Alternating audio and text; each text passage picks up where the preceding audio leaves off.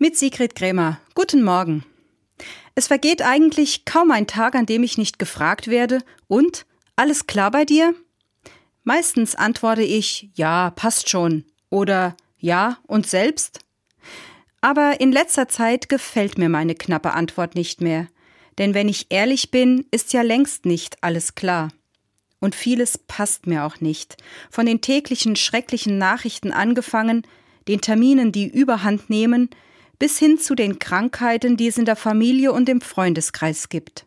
Nein, es ist nicht alles klar. Aber ich mag auch nicht bei jedem Gespräch davon anfangen und meine Sorgen ausbreiten.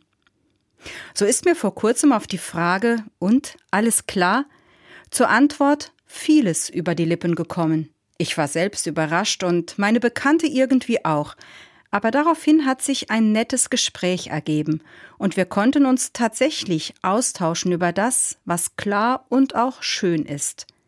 Dass es auch das andere gibt, das unklar und schwierig bleibt, schwingt bei der Antwort mit.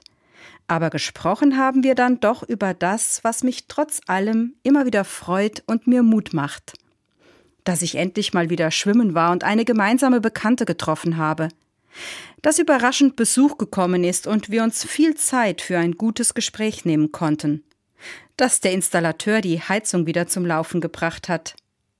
Ja, vieles ist klar und vieles ist einfach nur schön, sogar an trüben Novembertagen.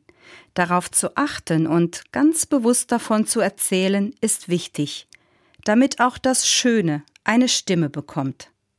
Sigrid Krämer, Budenheim Katholische Kirche